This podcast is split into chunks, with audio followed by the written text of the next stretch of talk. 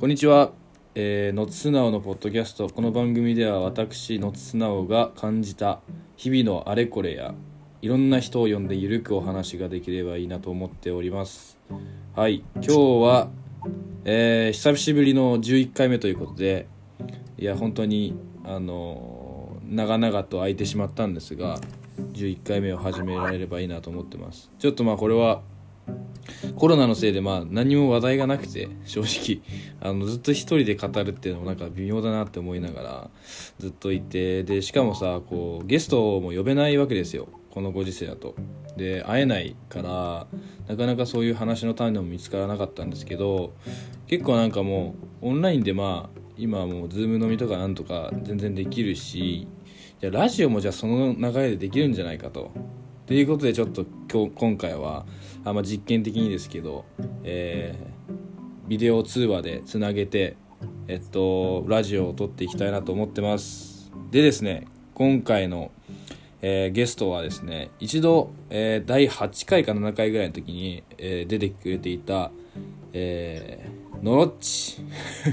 今、都内で、え会社員を、新卒1年目をしているノロッチに、えーゲストで来てもらいました。よろしくお願いします。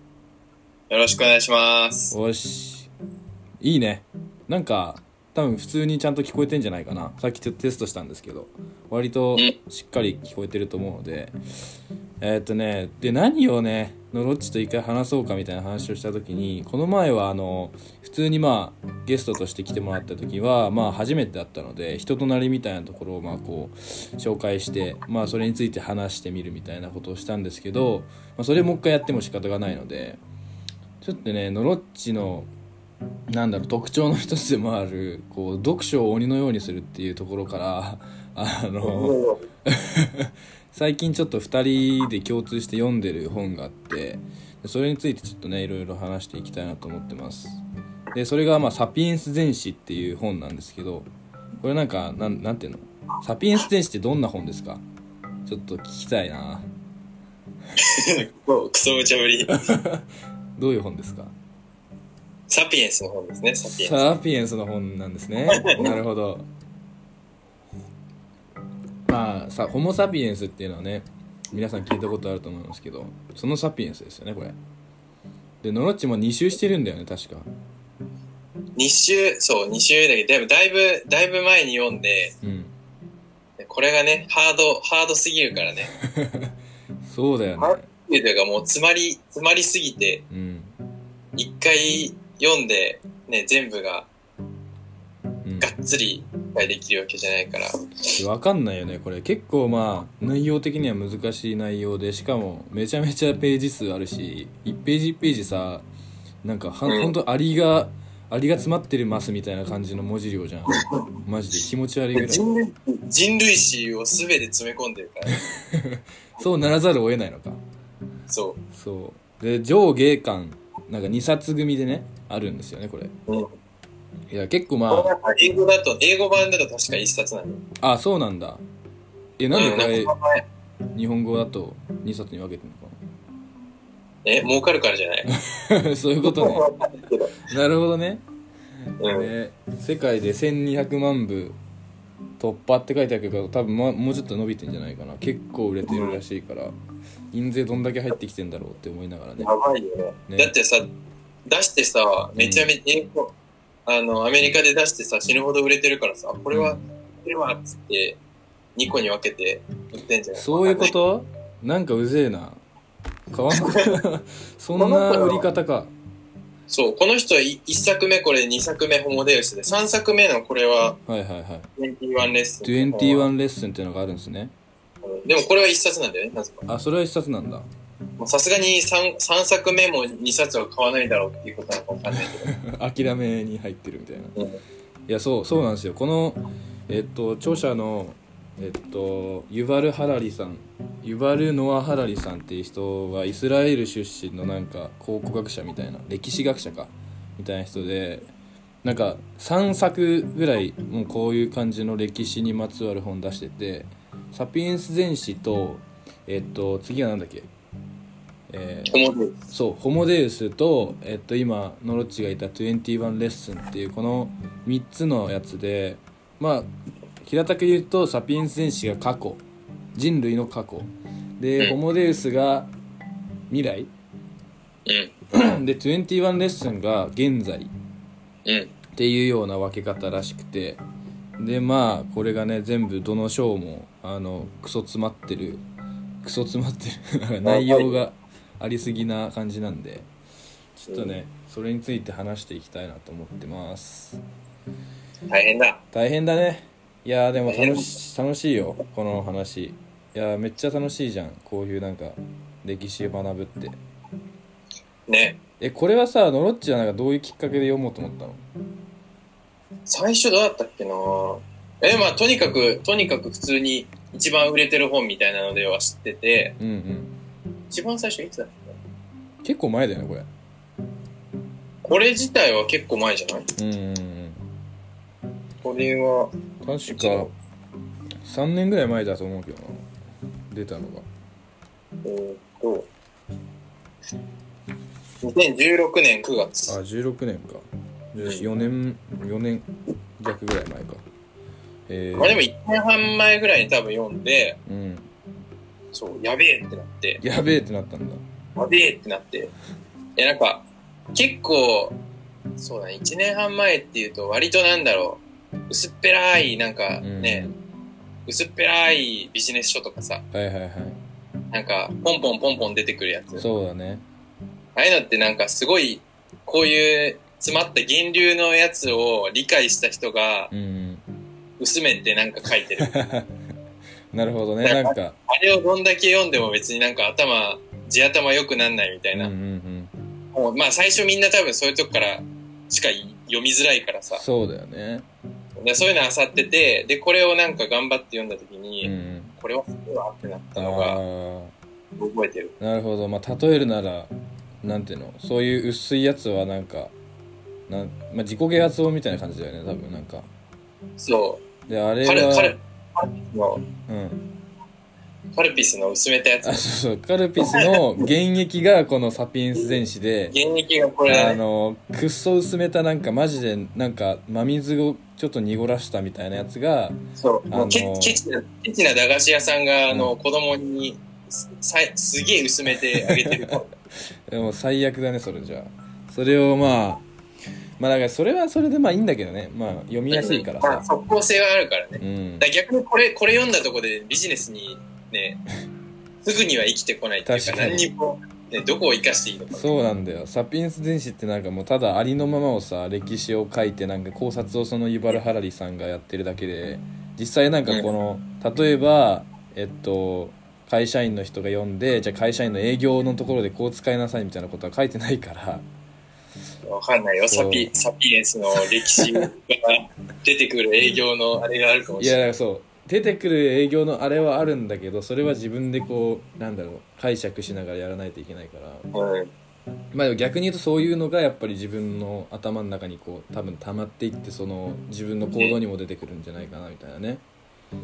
全然、全然やっぱこういうハードなやつをうん。たくさん読むと、なんかすぐ実感しないけど、うん1年単位で振り返ると全然違う感覚はある。いやそうだよねいや俺もなんかちゃんと読んでこういうの読まずに結構自己啓発本に走ってたマンだったからうん。だから結構なそれで満足しちまってたっていうパターンだったから結構ノロッチのこういう現役本みたいなやつを読んでるのを聞いてちゃんと読まなきゃなみたいなのはすごい思ってで結僕も今構こうんの本棚の、本棚の一番上がう、わすごい4、500ページの現役本ばかり。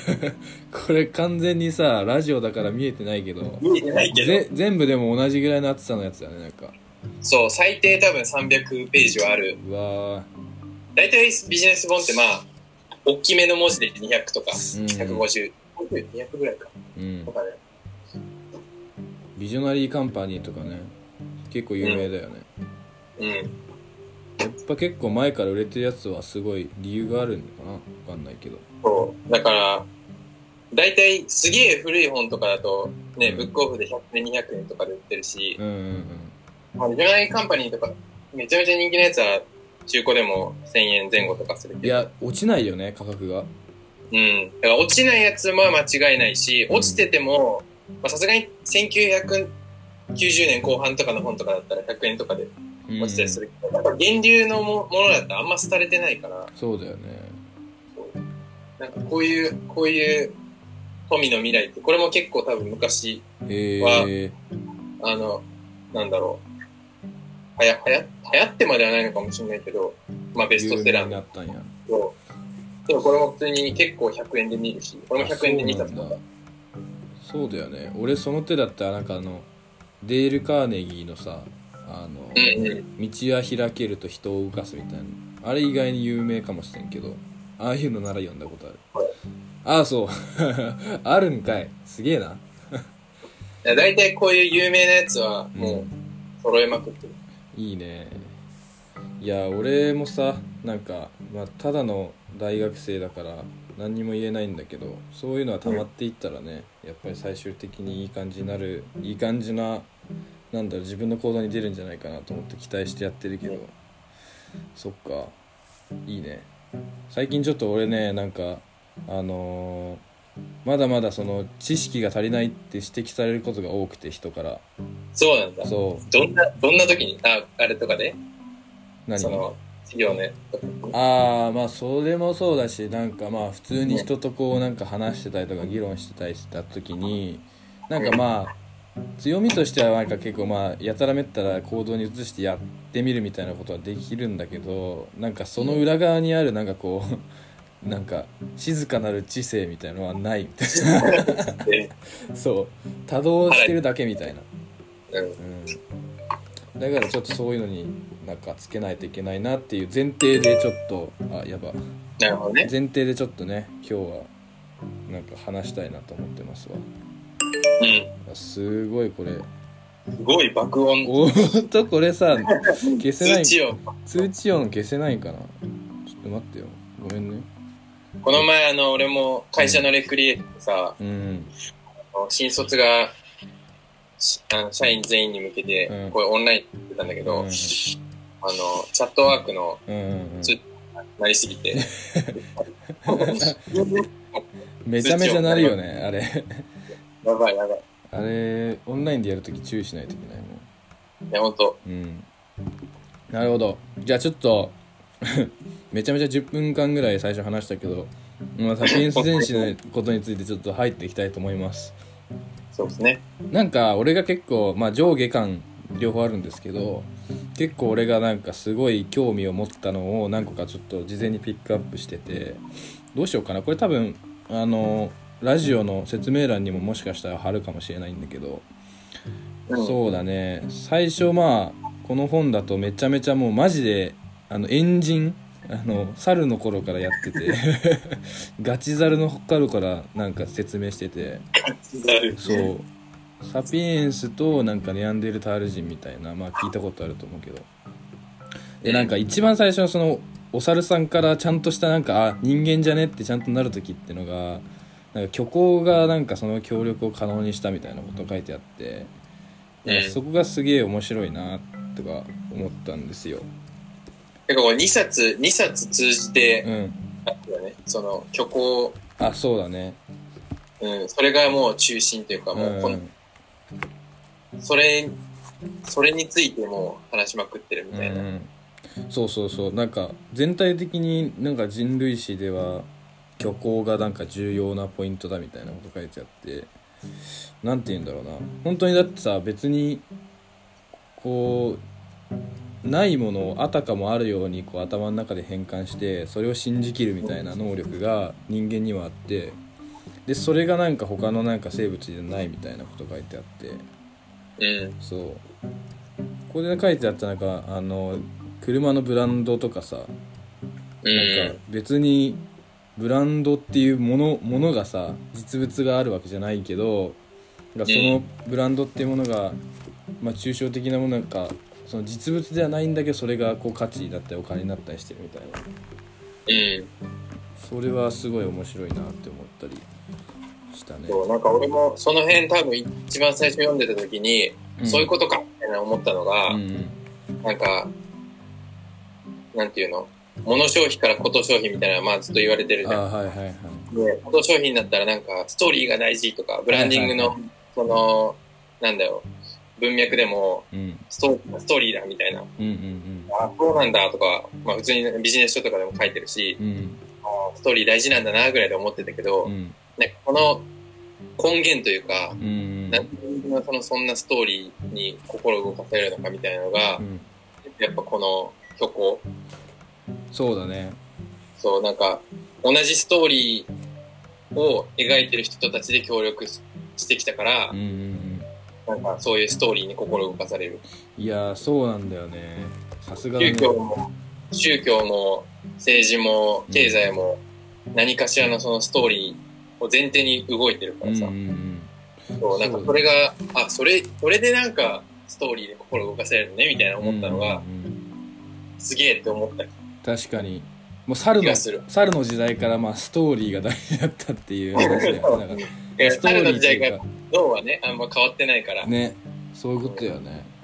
だから本当になんていうの？だって別にさ例えばまんじゅうが2個ありますとで、い一方のまんじゅうはめちゃめちゃこうなんか創業以来のなんたらかんたらでみたいな。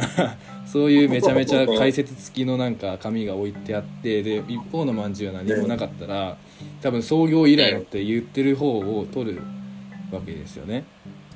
うん。だから別にそれがさそのまんじゅうにのなんか実物として乗っかってるわけじゃないけどそういうの聞いたらなんかマジかすげえなみたいなことになってそっちを買っちゃうみたいなね。思いを馳せながら食うみたいなうん。結局やっぱそういうのって昔からあるんだなっていうの、ねうん。なんかどう、さっきのなんか、なんだっけ、こういう本ってなんか生き生きてくる、短期的にはさ、すぐうん。例えば営業とかに生きてくるとか、ビジネスで生きてくるとかっていうのはないって話してたけどさ、うんうん。俺もその、まあ、会社がね、大枠で言うと EC 系でそういううんブランドの商品とかうんうん。を EC で、まあ、売る、まあ、サポートじゃないけど、ざっくり言うとにも関わってるから、なんかそういうやっぱ、ブランドとかブランディングみたいなところは結構、多分関わっていくことになるんだけど、だからそれがそもそもなんでそういう、なんだろう、価値として人間が感じるかとか、そういうのやっぱり理解してると、絶対なんか自分で、例えば戦略とかの仮説立てるときとかに、絶対多分どっかでは生きてる気がするから、やっぱこの本、なんか人間の本質じゃないけど、うんうん。人間とか社会の本質みたいなのはやっぱそういうハードな本じゃないと、そうだよね。表面的なことしか書かれてないやつだと、うん。ね。なんかそうそうわかんないけど、これしたら、そうみたいなレベルでしか多分うん。戦略出ないけどう、んうん本質分かってると、ね、多分、本質ついた戦略とかがすぐ仮説立てれるようになる。そうだよね。例えばなんか普通に、まあ、それこそカルピスの原液を薄めた本だったら 多分こうまんじゅうを売るためには創業以来のってつけなさいみたいなことがノウハウとして書いてあってでもなんで創業以来っていう話をした方がいいのかっていう根本的な理由っていうのはそこには書いてなくて。うんっ。てことはまんじゅう以外の商品とかにこう応用したいことができないわけでしょ。うん。うん、だからそういうなんかやっぱりどのなんかものに対してのブランディングとかもできるようにするとか,、まあ、なんかそういう普遍性みたいのをうん。つかめるよねそうだね。応用、応用が効かないんだよね。そうだよねその、本質が分かってないと。うんいやーまあ俺は社会人出てないから分かんないけどさすごいそういうの多分大事なんじゃない？俺も1ヶ月だから分かんないけど。いやでもめちゃめちゃね活躍してるそうだからこれからどんどん使うんじゃないかなっていう1ヶ月。1ヶ月そこらだけどもうなんか結果出してるっぽいから野口。さすがだよね。研修、研修ね？研修ね？研修研修で結果出してるの。ざっなんか、重要よ。でも基礎だから。うん。的ななんかそういう虚構が結構ポイントに書いてある本ですわ。そう。人間はそれがベースなんだっていうね。でうん。なんかまあそういう虚構関連じゃないけどそのなんか進めていくとさなんか俺が結構衝撃的的だったのはさ、まあ、そういうなんか猿から、まあちゃんとした人間ちゃんとした人間って言ったら今のまあなんか社会構造 社会構造になるまでのうん。編成の中で結構、まあ、有名なのっていうかポイントはあの農業革命とかって結構有名うん。じゃないですかであれ結構まあ普通にね革命が起きて生産性が米をめちゃめちゃなんか取れるようになって普通にまあ人口も増えたからなんか普通にいいことなんじゃないかなって思ってたんだけど俺もそういう風に教科書を読んでた時は捉えてたんだけどそうだよね。うん。それがこの本だとあのに人類の最大のけあのなんていうの間違いだったみたいなこと書いてあって マジかみたいないいね。奴隷にされてた。そうそうそうそうなんだよあの米を作る時とか、まあ、他の作物作る時とかって、まあ、田んぼを耕したりとか畑を耕したりとか、まあ、土壌をちゃんといい土壌を見つけたりとか、まあ、本当に米とか他の作物がいいように育つようにこう人間がアクセク働いてるってことじゃないですかうん。でもそれをじゃあもっと引いた目線で見たら、まあ、米があの人間にこうやらせてるみたいな自分たちがいい環境にさせるためにやらせてて支配されてるのは人間側だみたいなうん。ことを書いてあってあそういう視点なかったなみたいなね衝撃だよね。ね確かに。なんか、だからその辺から、俺もなんか、すげえ豊かになってんのに、本当に心が豊かになってんのかみたいな。うんうんうんそうだよね。せくせく IT で働いてるけど、俺は楽しんでやってるけど、うん。なんか完璧に、これはなんか狩りをしてた頃と比べて楽しいのかみたいな。ね、IT やっててそれを思うのはすごいね。え？IT やっててそういうふうに思いを馳せれるのはいいね。なんか。で、じゃあなんかこの本を読ん読んでた時に、うん。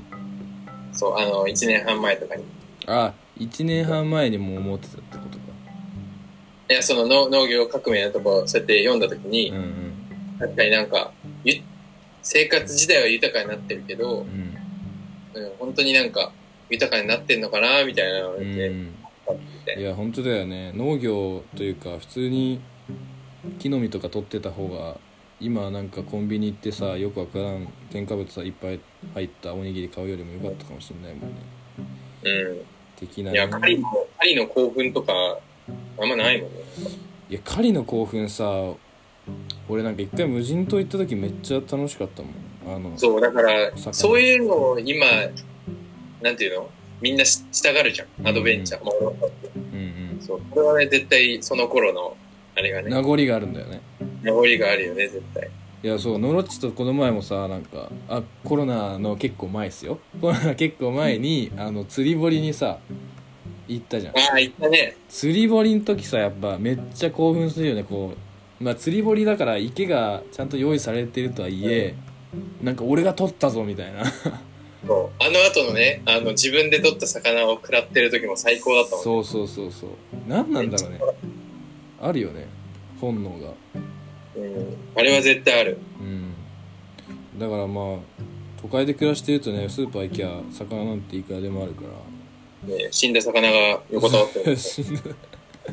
いやそうだよね見方によるとそうなんだよなうん。うんとっくの昔に死んだ魚が陳列されてるっていうなんかそう考えるとねどうどうなんだろうみたいな思うよねうん。うん的なねまあまあ、5全章ぐらい然今、ふと、完全にふと思ったけどさ、うんそう。いや、今、ちょうど俺動物の森買いたいなとか言ってたんだけど、うんうん。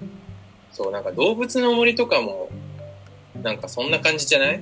あ自あでさ、釣って、まあ、狩りはないけど、うんうん。釣ってう、ん。それ、まあ、食べないか？あいつら食べる 食べる食べるあ食べる？食べる。食べるあれ、生魚食べれたっけ？い生魚食ってたっけ？あれわかんねえ。俺やったことなや、いから。リンゴとかは食ってたのは覚えてるけど、うんうん。なんか調理したくね？え？調理とかしなかったっけ？あつ森してたっけ？多分。あの、俺 DS で止まってるからね。DS 懐かしいな、そう。なんか、そういうゲームにはまるのもやっぱ、ん。そういうあれだよね。いやあると思う。なんかね、サバイバルキッズっていうゲームがあって、ほうほうほいや動物の森とかはさ、HP なくなったりとかしないじゃ。ううんんうん。うん、でもサバイバルキッズはなんか、うんどんどん HP 減ってくの。減っていく途中にちゃんと食べ物とか 見つけたりとか、あの、例えば海潜って、魚ついたりとか？ねそうついたりとかして、食べないとどんどん下がってくる。あと体温があった気がする。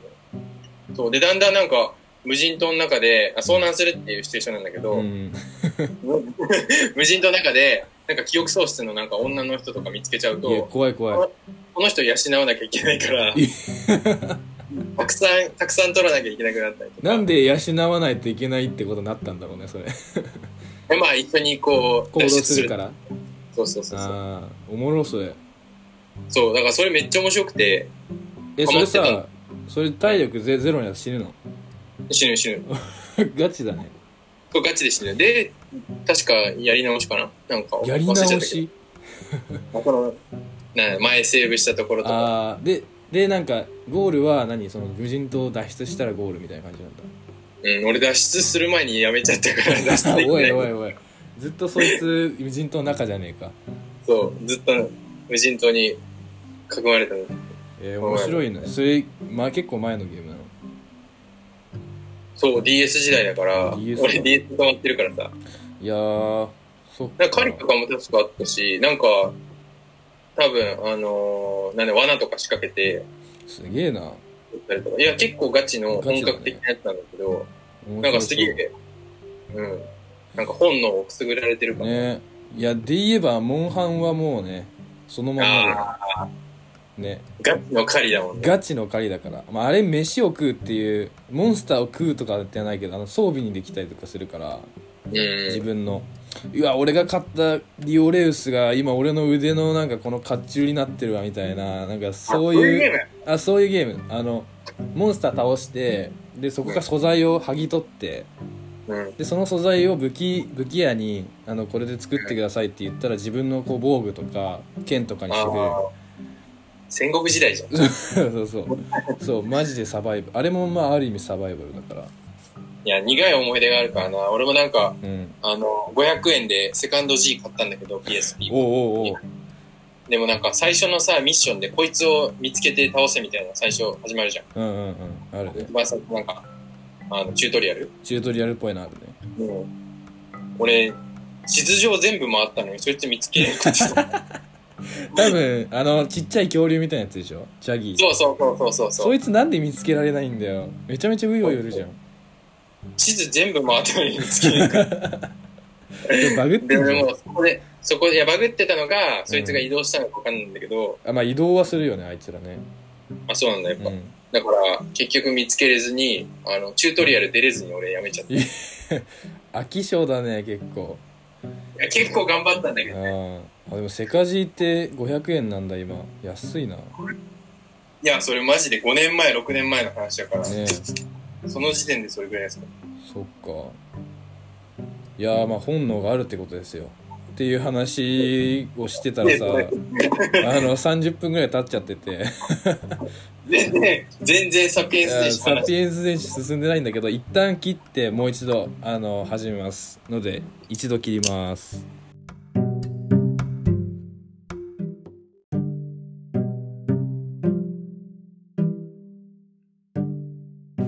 はいえー、2節目ですね。えー、っと、もうモンハンの話で終わってたんだです。から、まあでも、この本確かなんか3つだよね、あの、革命が。さっき言ってたその、うんうん。虚構でみんなが協力できる認知革命だ。と、うんうん。で、農業革命さっき言ったやつと、あと、何革命だっけ？えーっとね。産業じゃないよね。あ、科学革命だ。科学革命だね。そうだそうだ。そうその3つで、まあ、その3つって簡単に言っちゃうけど、中詰まりすぎて。そうだねこれはまあさらっと語るいや今回1回で一応ね収め科学革命まで行きたいなと思ってるからそうね。まあでも今ね認知革命と農業革命終わってるから一応ね。一応そう一応。終わらせてるからまあだからそういう感じでねまああの虚構を信じて、まあ、農業を始めて、まあ、それでこうどんどんちゃんと生産的になって人口も増えてみたいなところまで今行ったんだけどなんだったっけな？その次がさうん。俺がピックアップしたのに帝国とか。うん。なそういう結構帝国とかそういう国づくりみたいなところってたくさん取り上げてるよね、この本。なんか。そう。確かそれもなんか、一応農業革命のう、んまあ、多分科学革命のとこにも入ってくるけど、ん。その帝国とか、帝国と、えっと、宗教と貨幣、うんうん。これがなんか、その農業革命が起こってから、うん。どんどんどんどんできてきたみたいな。そうだね。でなんでできたかっていうと確かなんかその遊牧民とかだった時代はなんか場所をさ移動するからなんか敵がなんかこう仕掛けてくるってことがあんまりなかったというかうん。あの違う民族がなんかお前らそこをどけみたいなのはあったかもしれないけどそれでどいたらさ別に解決することだったけどうん。農業やっちゃうとそのどけないわけだようん場所からだからそこでなんかまあなんかいっぱい農業して作物育ててしかも取れた米とかをずっと保管してる場所とかがあったりとかして、うん。まあ、そこをどけなくてなんかじゃあもうやってやるよみたいな感じで戦争になっちゃうみたいな すげえまとめ方。そういやそんな感じだった気がするよ内容そうだね。確かに確かに。だからこそなんかちゃんとそれを防衛できるような帝国だったりとか国みたいなのを作らないといけないみたいなそう、だからさっきのなんかあの、農業で、うんなんか奴隷になる、なっちゃうみたいな。うんうんじゃあやめたらいいじゃんとか思ったんだけど、うんその奴隷になっちゃうけど、その代わりにやっぱ、帝国とか、うんその、なん国家とかが、うん。ちゃんと警察というか、秩序を守るために、なんかいろいろ、その用意してたから、うん。うんだから半分なんだろう、諦めじゃないけど農業で頑張っても搾取されちゃうけど、うん。手放手放したところで生きていけない状況がもうできちゃってるから、そうなんだよね。逃げられないみたいな。そう。にで、どんどん国家とか、帝国とか、うん。そういう大きな枠が強くなりすぎて、うん。もう逃げられない。ね。そうそう。なんかもう一歩先に踏み入っちゃったから後戻りできなかった感みたいなのが人類史的になんかあるなみたいなの思ったな。うん。いやだかそこはね。ら、うん、でもまあ自然にできたことだからまあそれが一番良かったのかもしれないけど疑っちゃうよね、そうそうまあだからそういう感じで帝国ができてってでなんかねそうなんかこの章の中でなんか一つ見出しみたいのが何個かあるんだけどうん。彼らが私たちとなる時みたいな帝国のその章であってそんなんあったっけ？いやちょ俺もちょっと待って彼らが私たちとなる時だったか忘れたけどちょっと帝国の中のその内容で、うん。まあなんか帝国になるとやっぱ他の国とかをこう侵略するみたいなのがこう横行してて。そうそうそうそうでなんか俺面白いなと思ったのはなんか帝国と帝国がややり合ってじゃあ A と B で B が負けたら A と B って同じになるというか一緒になるじゃんこう合体するというか。でそうしてくるとなんかすげえいろんな民族がなんかこう入ってきてうん。で何世代かそれがずっと過ぎ去っていくと自分のその何民族だったっていうこうアイデンティティももうなくなるみたいなうん。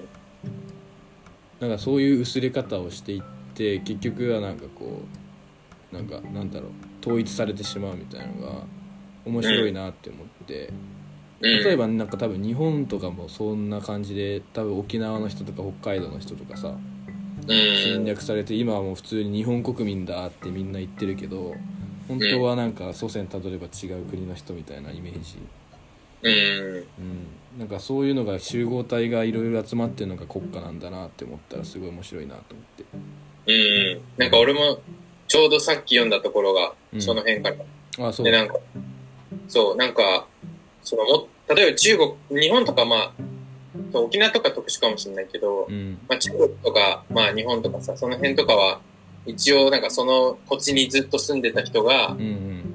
ここの、日本とか特にそうあの、領域自体は日本国ってもう決まってるようなもんだからさ、うんうんそのままなんかアイデンティアイデンティティを作ってた感じだけど、うんで西アジアの方とか、うんその宗教が絡まりすぎてさ、うん実際にその帝国が来て、あの、戦技をこう、どこまでが何人で、ね、ここまでは何人でみたいな、うん。のが、その、宗教とマッチしてない。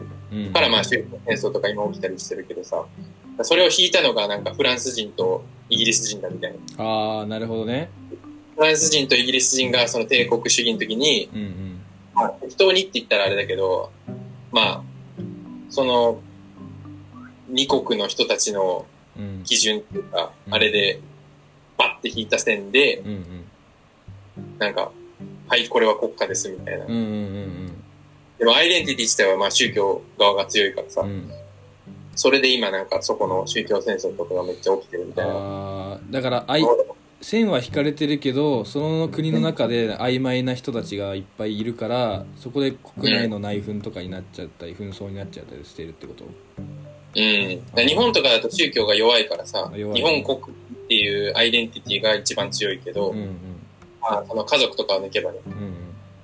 あの、けど多分西アジアの人たちとかで言うと、あの、イスラム教とか、こっちで、なんだろう、アイデンティティの中心がこう作られてるうん。うんのに、あなたはイスラエル人、あなたはうんうん。イラク。はいはいはいはい。こう分けられ方してるから、うん。ちょっと別が起きちゃってるみたいな。ねえ なんかそのイギリスとかオラあのフランスが決めたみたいな話で言うとさなんかアフリカとかイギリスの植民地だったとこがめっちゃ多かったからなんかこううん。国境がマジでカックカクみたいな。線線が直線。そうそう。めっちゃなんかもう本当に図形みたいな感じで区画が 仕切られててそれは多分イギリスの人たちがもうあいここここみたいな感じで全部決めたからみたいな実だよね、そう考えると。そう聞いたことがあるうん。でもさここら辺でよく思ったのがさうん。なんかそういうふうに統一されていったこの歴史があるって考えたらじゃあもう地球国みたいな感じ、地球国ですみたいな感じにならないのかみたいなああ。で別に国っていうこのアイデンティティはまああるけどうん。なんか別にそれも全て一緒くたにまとめるってことって一つの国になることができないのかなみたいな思ったりうん。でもそれって国連とかなのかな？そう。多分、一応だからそこを、なんだろう。一つの国にまとめようとはしてないと思うけど、うん一つのその地球に住む、ね、人間、人類として、うんいい方向に持ってきましょうっていうのが多分国際連合だけど、あただ、なんだろう。もう今、特にそのグローバル化が分断、ね、コロナもそうだけど、分断化して、だんだん自国を守る方向に行っちゃってるから、あなんかそうらしいね。うん、で、国連も全然その、多分、なんだ、俺もそんな詳しくないからあれだけど、うん。多分、めちゃめちゃその影響力があるわけじゃないから、ああこの流れを止めるぐらいの影響力が別にあるわけじゃないと思うから、なんか有有志、有志じゃないけど、みんな、ね、国の代表が集まって、うん。ある程度いい方向に持ってきましょうっていうのがざっくりとあれだと思うから、結構なんか無視したりとかするよねなんか国連の発令とか。そう。そうそうそうそうあれな。なんで自国を守る方向になってんの今って。俺わかんない。なんかななんか確か、まあ、SNS とかもなんか原因の一つだったような気がするけど、えーまあでも、広がりすぎて、うんうん。うーん、なんだろうな。なんかグローバル化が広がってる途中とかだったらさ、うん自国の足りないものを、なんだろう、入れて、うんあの、お金稼げるものを輸出して、うん。まあウィンウィンじゃないけど、って感じだったけど、相互補完的なね。うん。こんだけね、浸透しすぎちゃうと。う、ん。まあウイルスもそうだし、うん。ビジネスもね、アメリカと中国のこと考えると、うん。アメリカがもうなんか世界を牛耳ってた感があったけど、うん。ね中国がババーンってきたら、うん。じゃあ一緒に頑張りましょうとはなってない。そうだよね。のはやっぱ遮断してうん。守んないと、みたいな。なるほどね。だから中国とうん。中国とアメリカが極端に言えばあってそれのせいでなんか世界がそういう方向に動いてるみたいな。まあそういう見方をする人もいそうだよね。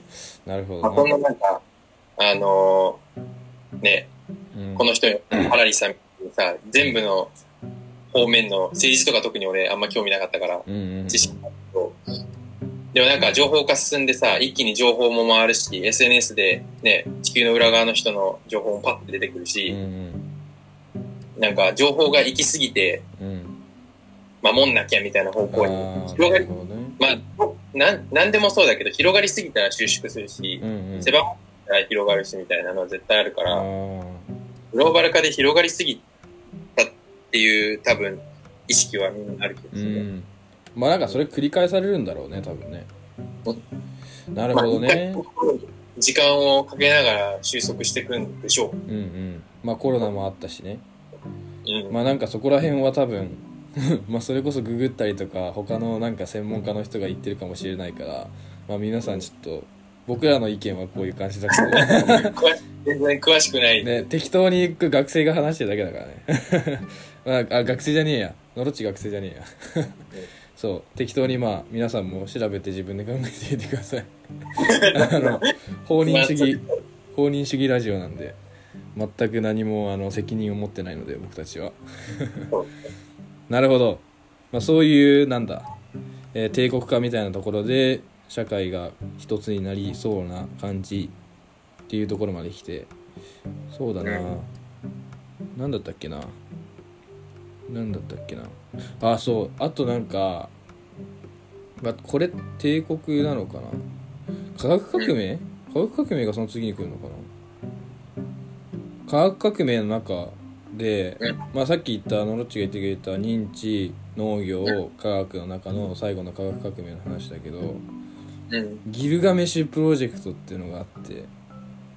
なんだっけ、それ。えーっと、まあ、科学革命の書の中のある急になんか見出しでギルガメッシュプロジェクトって書いてあったから何この中二病みたいなプロジェクト名って思ったんだけど。すんげえ中二病じゃんガッシュベルですかみたいな。で中身見てみたらまあそのうん。どっかの国だったっけ？ごめん忘れたけどどっかの国のヨーロッパの国の王,、うん。王でギルガメシュっていう王みたいな人がいてうん。でその人がなんかある時なんか死にたくないと思ったみたいな。なんか自分がすごい親しくしていたあのなんだ仕えていた家臣がなんか目の前で死ぬのを見ていや俺はもう絶対死にたくないみたいな感じで思ってその不不死っていうかなんか死なないっていうのをこうどこかのなんか国とか他の違う地域にそういった技術とかなんか魔法みたいのがあるんじゃないかみたいな感じでそのギルガメシュ王がこう世界中を探し回ったみたいな。っていうで結局でもなんかその不自由っていうのはなくてうん。なんかじゃあその、まあ、死ななきゃいけないって前提であの生きなきゃいけないんだなっていうことをちゃんと自分の目で確かめしなんか確かめたみたいなのがそのギルガメシュ王なんだけど。うん。確かそんなこと書いてあって。うん。でなんかそれにあなぞらえてこうじゃあ現代でその不死っていうのを探求しようっていうのをギルガメッシュプロジェクトって言ってるらしい。あそう。っていう章だった気がする。あ、なんとなく思い出した気がすそうでなんか普通に今の技術だとなんかマジで死ななくするっていうのが簡単にできるみたいなる。うんうん。あ今はできないのかな2050年にはマジでそういう風になってるみたいなこと書いてあっていや、本当今、生命科学は革命的な時期に。うんうんい、やそうでその科学の中内容はまあ多分その本に書いてあるから、まあ、それを割愛して 主観的な話したくてさなんか普通にさ50年だったらだってあと30年だなわけだようん。で俺ら多分まあ言って50歳中盤とか前前とかそんな感じになっててうん。使えるじゃん使っちゃうね。ギルガメッシュ慣れちゃうよねうん。それするできますってなったらするのろっちえ？死なないそう死なないっていうのをカード切るかどうかいや、切るよ。なんかここでも書いてあったけどう、ん不死と非死は違うみたいな。ああそう。なんだっけ？そうだねなんか不死と非死は違ってで今つい2050年になんかその達成できるのは非死の方でみたいなうん。そうそう。だからなんか、病気とか、あのーそういう外的なものじゃなくて内的なもので死ぬっていうのは、うんなんか、辛いじゃん。うんうんそう。だからそっちはなんか、なくなるんだったら俺は全然ウェルカムかなってういう感じ。当然ね、こうとかで死んじゃう可能性はあるけど、うんうんそう、それがなんかね、なんだろう。なん、何にもなんか、すごい生贄を捧げなくてもできるんであれば、うんうんうんうん内的な死ってなんだっけ？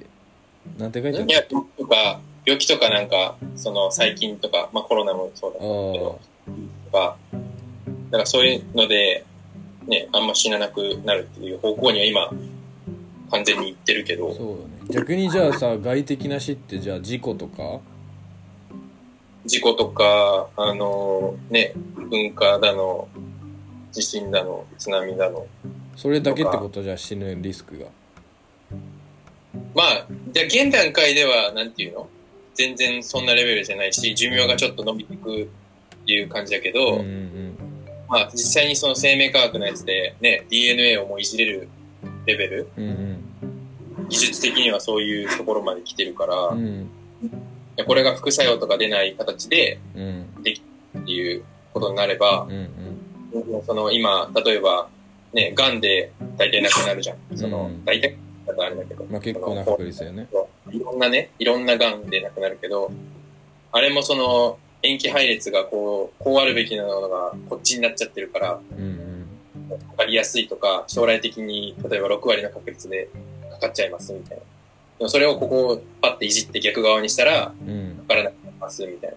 で、そこに、そこをピンポイントで、ね、いじれる技術ができてきてるから、うんうんそれがだんだん多分、その、わかんないけど、重要なものから多分手つけてってるんだと思うんだけどうんう、んどんどんどんどんどんね、あの、死ななくなる癌とかが増えていくと、うんうん確率は減ってくるから、寿命は当然伸びる。伸びるよねなるほどなまあ寿命が伸びるってことかまあ短期的に言えば皮脂っていうのはそうだね。っていうか、病気とかがなくなってくる。まあ、ウイルスはなんか逆にその、ね、今、殺菌とかしすぎて、殺菌に強いウイルスとかがで出てきちゃってるから、あ逆にそれで絶滅するみたいに言ってる人もいるあし、はいはいはい。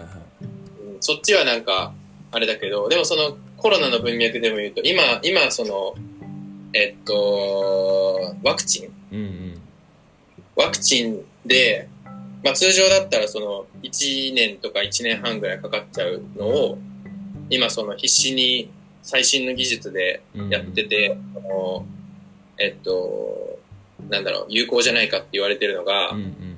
あの RNA、RNA その、リボ核酸って、あの DNA ってデオキシリボ核あ酸。あはいはいはい。人間って DNA があって元の設計図みたいな。うんうん。で、そっから、えっと、転写うんうん。したものが RNA っていうやつで、うんうんうん。まあ、設計図、レシピ、レシピみたいなもん。うんうんその、あれが。そうで、RNA が。でそっから、えっと、また転写して、タンパク質ができる。で、そのタンパク質の集合体で、まあ人間みたいな、人間とか生物とか全部できてるんだけど、そう昔のワクチンの作り方はうん、鳥の卵に、まあウイルスを打って、うん培養させて、増やしてって、うんで、まあ弱体化したウイルスを自分の体の中に入れて、うん本来のその強いウイルスが来た時に、まあ抗体ができてるようにする。うんうんこれがずっとやってきたウイルスのやつで、まあ1年とか1年半とかかかっちゃう体のど、中をトレーニングさせとく的な。そうそうそう。あで、今そのめっちゃ、なんだろう、お金かけ、いろんなその最新の会社、あうんうん。バイト系の会社がやってるのが、その RNA 技術みたいなやつで、その、もうそもそもそのウイルスの設計図を体に打ち込むと。へえすると、勝手に自分の体の中で、その設計図通りに、えっと、そのタンパク質とか作ってう、ん勝手にウイルスを自分の体の中で作る。へえから、勝手に抗体ができて、うんそう、勝手に、なんだろう、ワクチンになってるみたいな。すげえそう、だからこれができると、その他の病気にも適用できるから、うんうんだから将来的にはその、ね、大例えば大腸がんに、あの、なっちゃってなった時に、大腸がんを治す、治すというか、大腸がんじゃないな、がんじゃないな。そのワクチン、あのウイルスか。うんうんそういう今治す、風邪とかもそうだし、いあの、ワクチンがないウイルスってたくさんあるけど、うんうんうんそれのゲノム解析して、それの DNA をバッて打ったら、うんの中でワクチンができてる。えー、あだからもう普通に培養とかなんかそういうのをすっ飛ばして、まあ、うん。普通に、あこれ作ろうと思ったらそれをこう組み替えて作ってうん。なんだろうな解析したやつをぶち込めばいけるみたいな。そうそう。で、その、昔だったらそのゲノムを解析するのに、うん。死ぬほど時間か、じわかんないけど、あの、数年とかうんうん。で、うん千万億とかかかったのが、うん。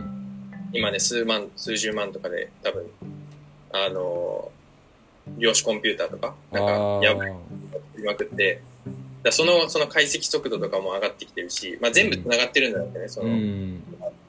まあ、開発費もだから抑えれてみたいな話か。うん。へえそうだからそう、その辺がめちゃめちゃ進んでるから、うん。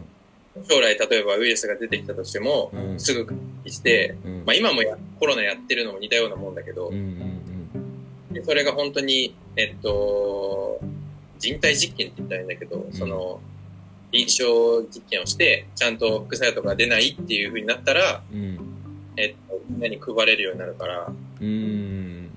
なるほどね。可能になったら、どんなウイルスでもできるようになる可能性はうん。あるっていうワクワクの時代ですよ。そういうだから苦しんで死ぬような病原体とか病気とかウイルスとかそういうのがなくなってじゃあなんか死因は何？老衰とかになるの？老衰もさ、老衰って何だっていやなんかね俺全然俺ね理解できてない。え、やばいよ。そう、俺も記事で読んだんだけど、アメ映画にやばい人がいて、やばい人。なんか、自分のか、やばい人、自分の体に注射打ったら、うん。その若返るみたいな。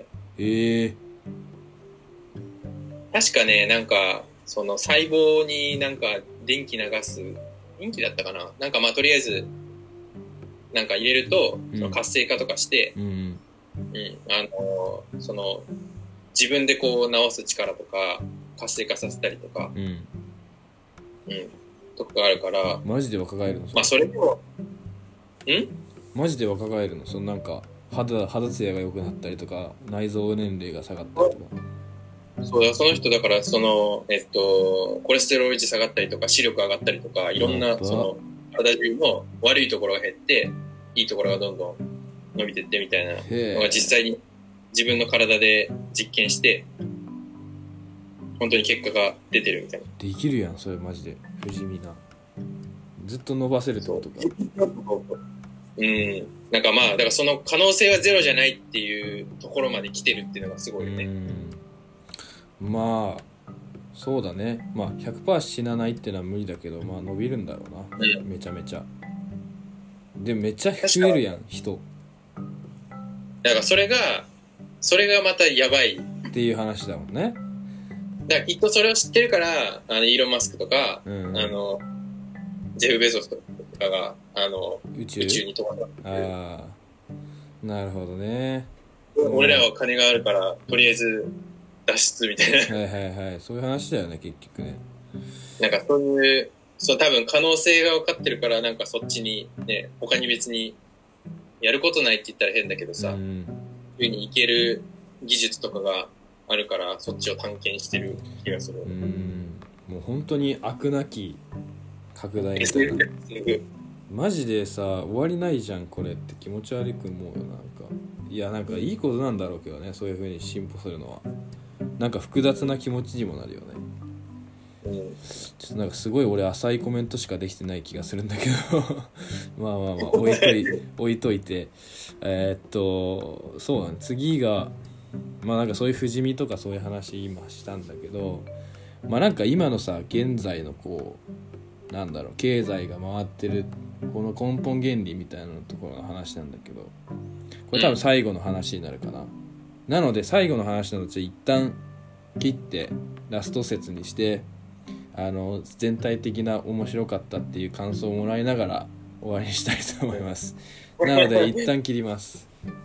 はい。はい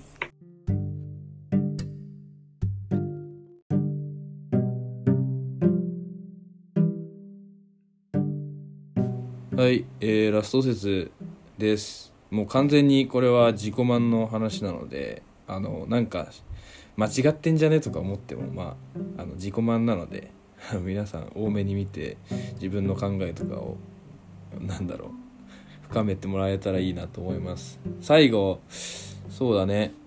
資本主義の話がしたいんだよ。てかさ俺ごめん。あの今ちょっと暴露するんだけど。これ、うんサピエンス全史最後まで読めてません俺もそうからね。でも2週目でしょそれうん。まあ、ほんわかとしたあれは。ほんわかとしたあれはあるのねそう俺もね、うんちょっとね最後の50ページぐらいの一番多分締めくくりで一番面白いであるところでね読めてないからいや、一緒。俺もね、不完全燃焼ラジオだけどちょっとしょうがないわ、うん、そう資本主義の話でさめっちゃ面白いなと思ったのは一番最初の資本主義の始まりは、うん。あの大大まあみんなみんな知ってるか？大航海時代うんうんで、まあ、これも虚構がすごい入っててうん。うん。コロンブスとかがこうやっぱり他の国々とか他の島々をこう探検するためにはめちゃめちゃお金がいるからうん。あの投資してくださいっていうのを、えっと、スペインの国王に行って「あいいよ」っつって金ぶち込んでもらって開拓してそれをなんかそのスペイン王国の土地にしてリターンが入ったみたいなそのサイクルが今のこう株式会社とかの元になってでそれがまあ結構ずっとまあ連々続いてって資本主義になったみたいな話。うん。そうだからやっぱなんだろうまあそういうしなんか人間の信頼信用みたいなところが今の株式経済につながってんだなみたいな面白かったねうん。確かに。ここ、俺もなんか、確かサピエンス全史じゃなくてそれを知ったのは、あそうなんだ別の本でしたうん。会計の本だったかな。なんか、確か会計の世界史っていう結構売れてる本もあって、えそう、それで書いてあったような気がするんだけど、ー、めっちゃ読んでんな。とかあとな、あの、坂本龍馬のさ、うん、うん、龍馬がってあるじゃん。はいはいはい。あの、ひばりお太郎が書いてるやつ。うんうん。あれでもなんか龍馬が言ってて、へえそう、その、なんだっけ、西洋の方では株式会社みたいなのがあるらしい。あー。だからまあ大体あの辺の時代が多分そこら辺。そうだよね。海援隊もなんかそういう感じでやってたもん。なんか外国のうん物資を持ってきてみたいなそうそう。だからそれで影響を受けて龍馬がやったみたいな物語で確か読んだへえそそうなんだう。そう、だからそれ見て、あ、なるほどね。そんな、そんななんか前のことなんだみたいな。ねほんとね今当たり前に使ってるし作ったりとか普通にできるけどさ、うん。まあ、俺が作った会社なんてのは結構割とそういうだから誰かが投資してもらってないから本質をついてるもんじゃないかもしれないんだけどまああれもそういう仕組みが昔からあったんだなって思うと面白いよね。うん。まあ、でかく、でかくっていうか、なんて言うんだろうな。そんだけ、ね、お金をたくさんの人が出してくれて、うん。で、どんどん回していくっていう段階になったら、うん。まあ、それは、ね、その、そうそうそねでもなんか、俺も読んでて、あ、面白いなと思ったのが、ううん。その、まあビジネスの形によっても全然違うからさ、例えば、その最初の初期の船、船で、でかい、例えば作って、でかい船にめちゃめちゃ人を乗せて、うん。めちゃめちゃあの生きていくための食料を乗せてって言ったら、その膨大になるからお金が。うんうんだからその、ね、知り合いにちょっとお金貸してみたいな感じじゃなくて、うん。たくさんの人からお金を集めないと成り立たない。だから、それこそね、例えば出たての、I、あの、なんていうんだろう。IT の企業とかだったらさ、うんちょっとずつ増やしていってもね、上場しなくても全然できていったりするけどさ、ね船とか通信とか鉄とかってなったらね、うん無理、無理じゃん。そうだねうん。だからその規模というか、ね、あれによっても違うよね、多うん分。うんそうだよねなんか昔はやっぱその船とそのクルーというかあの中で船員働いてくれる船員たちの給料とかも考えてそれらを払える額を調達したみたいな話だったらなんか今の株式会社を起業するっていうもうなんかなんか海になんか出発するぞみたいな感覚なんかなとか思ったらすげえ株式会社作るのもロマンチックだなみたいな思った。ワンピース、ワンピースのワンピ世界ースだよね。そう。俺も一瞬で思ったのはワンピースだったわ。うん。いや面白いね。そういうのやっぱ通じてんだと思って今のエンタメとかにも。そう。あと面白いなと思ったのが、なんかなんで俺もずっとうん。歴史知らない時に、うん。その、アメリカとか、まあアメリカもさ、昔から強かったわけじゃなくて、独立して、うんうん。まあ強くあなんかヨーロッパが強いとかっていうのもさ、なんか人種のあれなのか、なんか、はいはいは八頭がも、もともと、なんか、何、IQ とかもともと高いのかとか、うん。なんかずっと思ったけど、いうんやっぱその、そもそものその株式会社とか資本主義の思想の中心がなんか開拓者精神みたいな。うんうんうんこれが中心になってるじゃん。船とかでも、あっちに絶対島がある。だから、うんお金。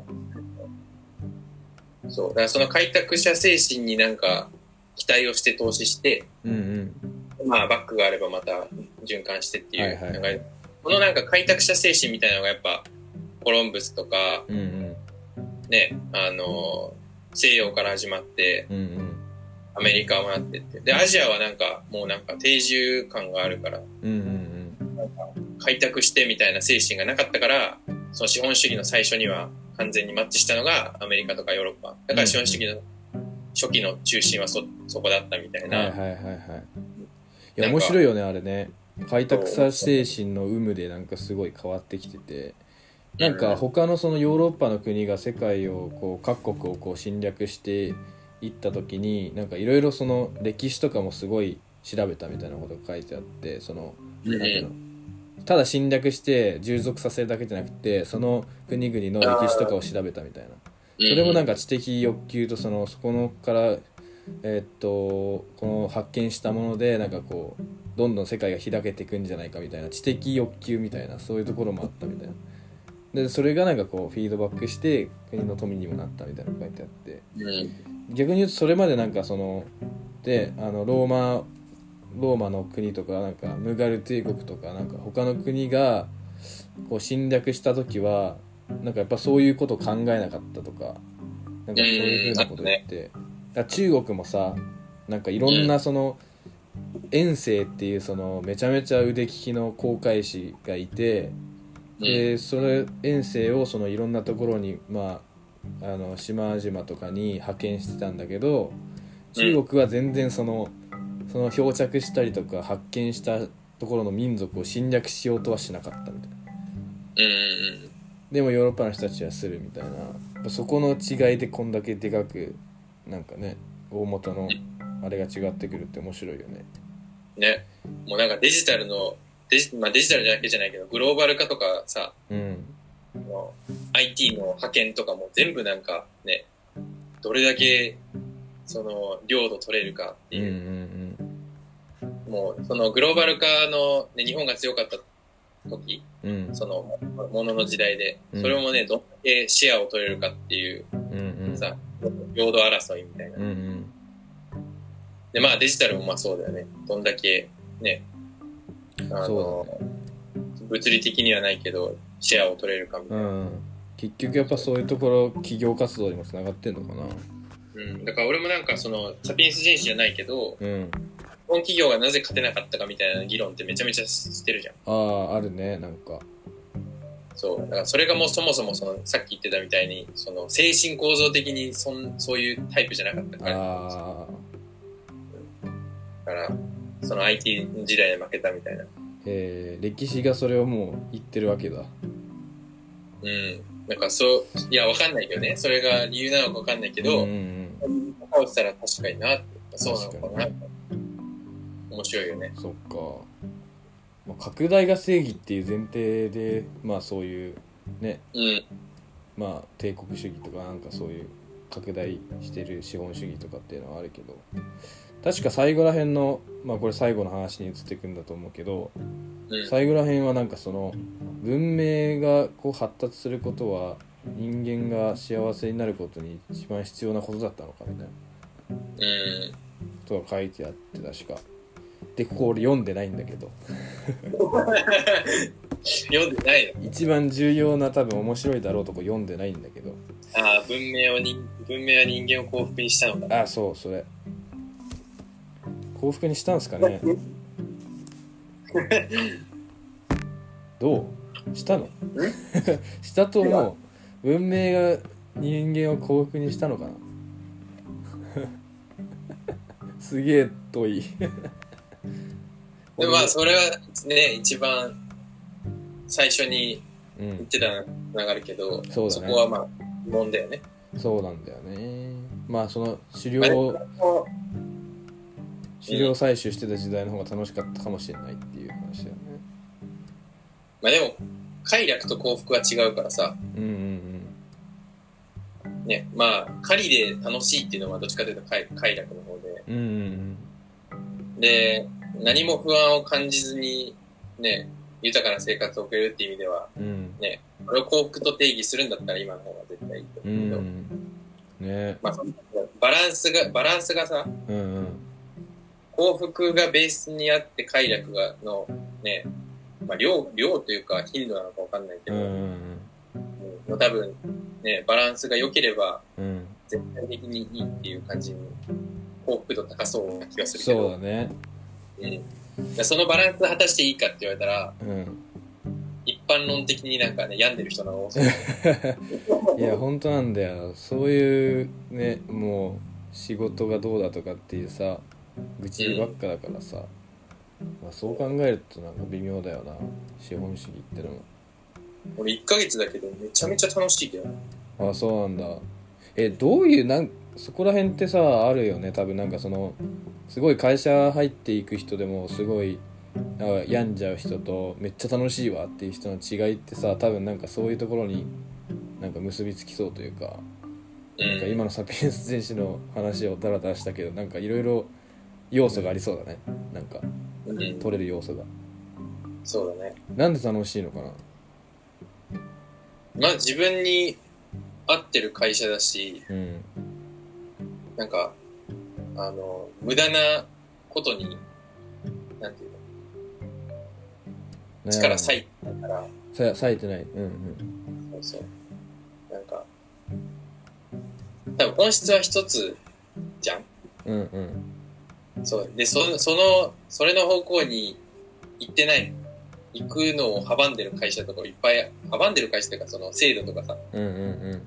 年功序列だの、なんか、ね、派閥だのってう。んいう、うんそういうの一切感じないから、うんうんだし、自分でやったらやっただけ評価されるし、うんうんうん。そうだよね。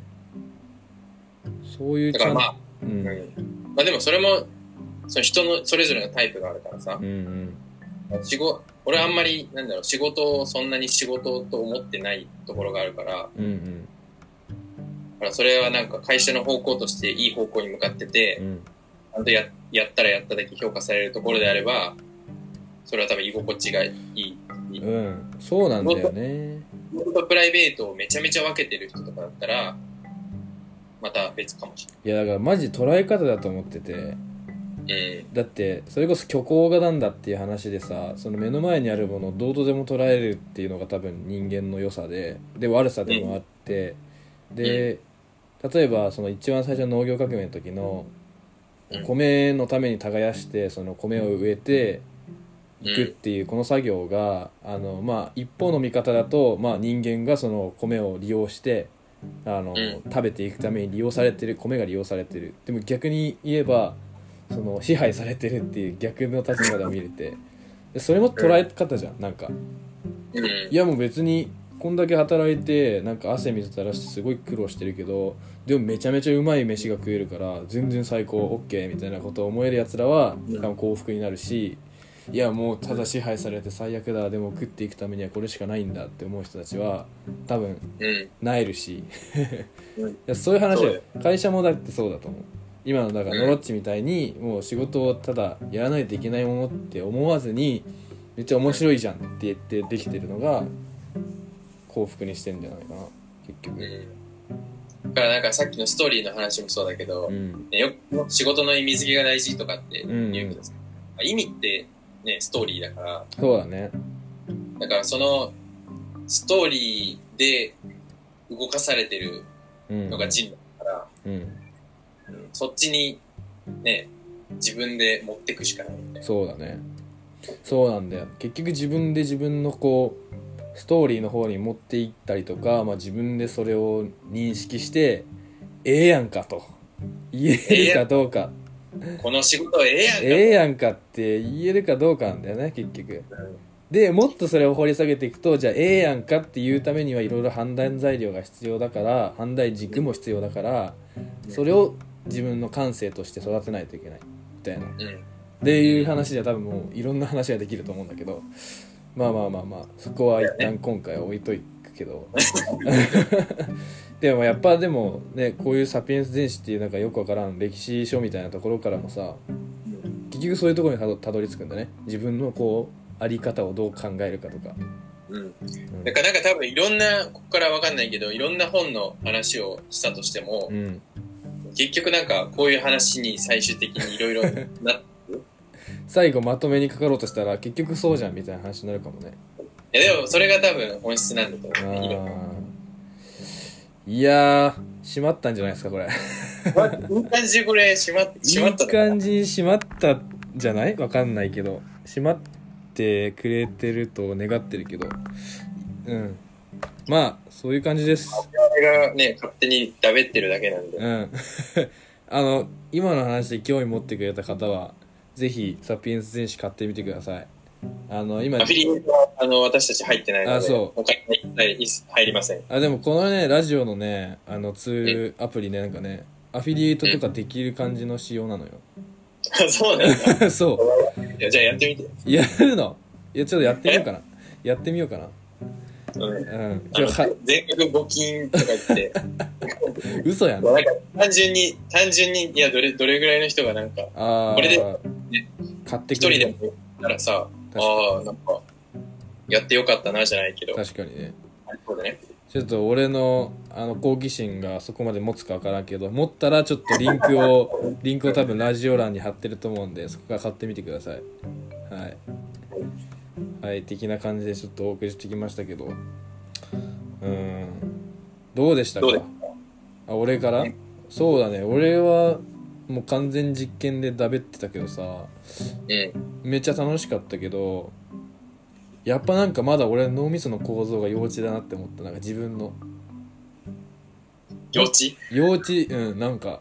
なんかさ表面上なんかなとか思っちゃったなんかもう少しいろいろなんか自分の頭で考えたいなって思うこともあったしうん。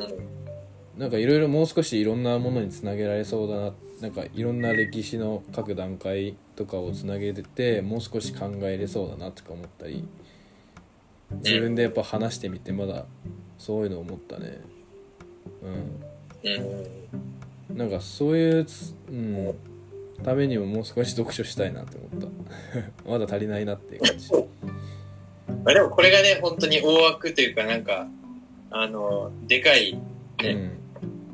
あの、木、木みたいなもんだから、こっからいろいろ該当するやつ読んでったら繋がっていく。そうだね。ほんといろいろ多分枝が枝分かれできるような本だと思うから。そう、なんか多分、その、なんだっけ、さっきのカルピスの話じゃないけど、葉っぱ、はい葉っぱ、葉っぱのビジネス書を読みまくっても、うんうん。何も繋がってこないけど、そうだね。ちゃんとこここういうのを一個バッて読めると、うん。ここから多分ビジネス書読んでも、あこれはここに紐づくんだみたいなので、そうなんだよね。っていうのはなん、ビル・ゲイツも言ってたし、俺もなんか読んでて、ああ、そういうことかっていうのはなんとなくへえがある気がするから、うんうんうん面白いよね。いや面白いだからそういう意味では俺こういうなんか根元系のさ根元系っていうのが分かんないけど 根元系の本を読むの初めてだったからうん。すごい良かったなと思ってうん。いやーの系を読み出すと根元系以外なんか、あの、読まなくなってくる。あそうなんだいやそこはノロッチに多大なる俺は影響を受けてね今回の「サピエンス全史」を読み進めてるので根元アフィリエーターとして俺にもお金が回ってくる。根元アフィリエイターおもろいな。ちょっとやってみようかなそれ。うん素直のあの生活費から普通に振り込んでもらうっていう。経費化されないじゃんそれ。いろいろしんどいよ 俺が。いや面白かった。いや、面白かった。うん。またちょっとね定期的に他の本とか見つかったらやりたいなとか思ったりとかしてるので。うん、うんそうだね。逆に、お互いわかんないけど、持ってない本とかをうんうん買ってみて、いうんや、それかまあ、どっちかがおもろい本をね、片方持っててもいいと思うけど。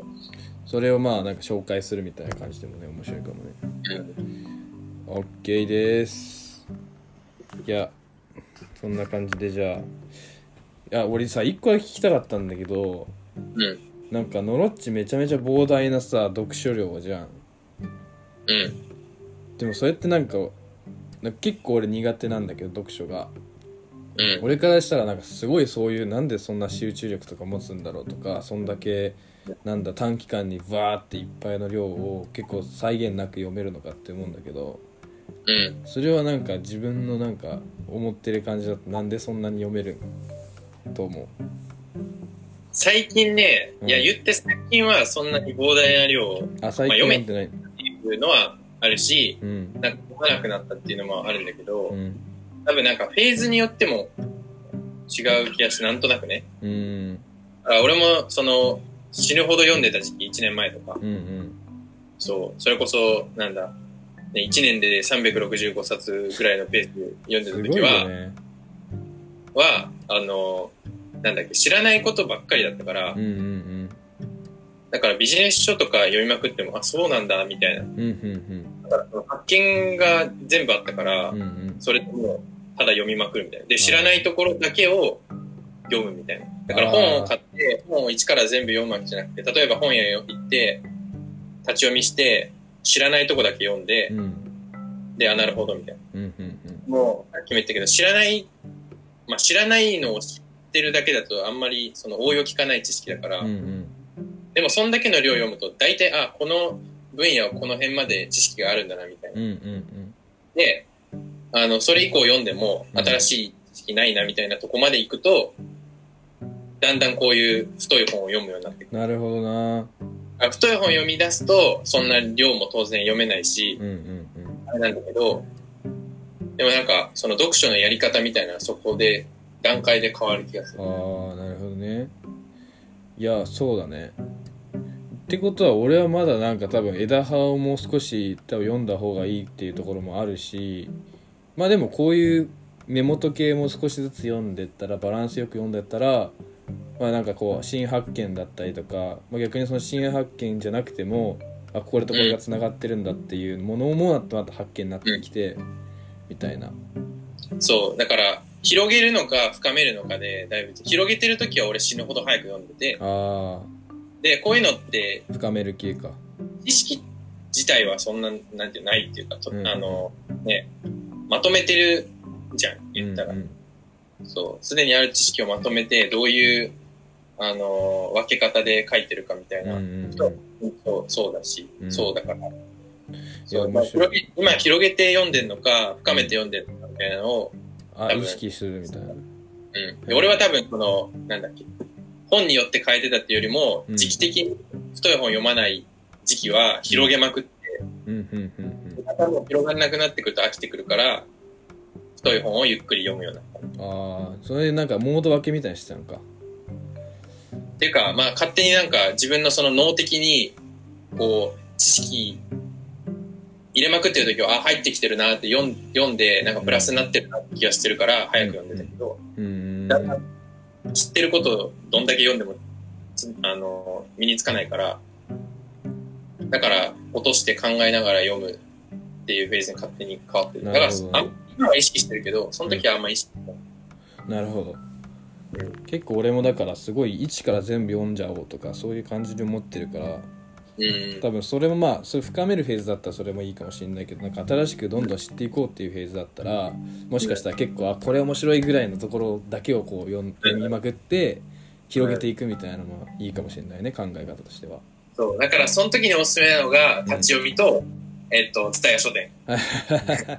あの無限蔦屋書店ね無限蔦屋書店。うん俺だから一日にコーヒー一杯で4冊新新書とかをいただいてたから、そう。あれいいよね。マジ、うん。今ちょっとコロナで行けねえけど。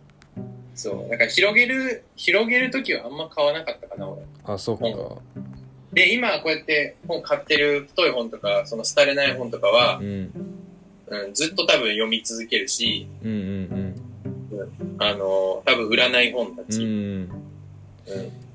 いやいいね。じゃあ、まあ、ラライトにちょっと始めたいって方もしいたらちょっと今はあれですけど蔦屋書店に行ってあのコーヒーをいっぱい注文してあの、うん。気づいたら面白そうなものを読み漁るっていうのをやってでまあそれがこう結結実してこういうサピエンス戦士とか根元系とかに行ったらいい感じになるんじゃないでしょうかっていうちょっとノロッサンノロッチというサンプルを使ったらそういうのがちょっとね編み出されたんだけど根元系アフィリエーターとして。ね もうマジでわけわかんねえから。